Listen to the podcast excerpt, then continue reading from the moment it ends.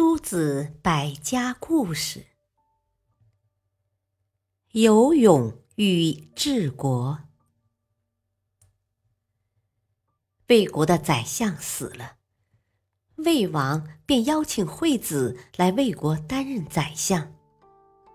惠子接到诏令，马不停蹄的赶往魏国，可是，一条大河却挡住了他的去路。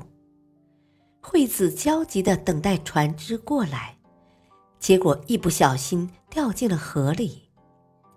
惠子不会游泳，在水中挣扎着大喊救命，眼看就要沉入水底了。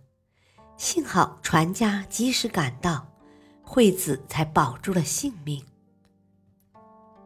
惠子十分感激船家，船家问惠子。看你慌张的样子，一定有什么要紧的事去办吧？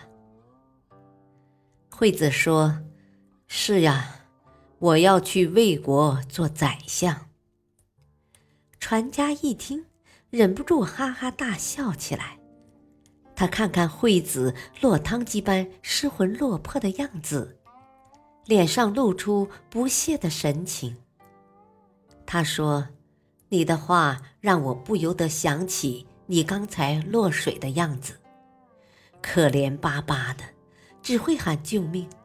如果不是我及时赶到，恐怕你的小命早就没了。像你这样连游泳都不会的人，怎么能去做宰相呢？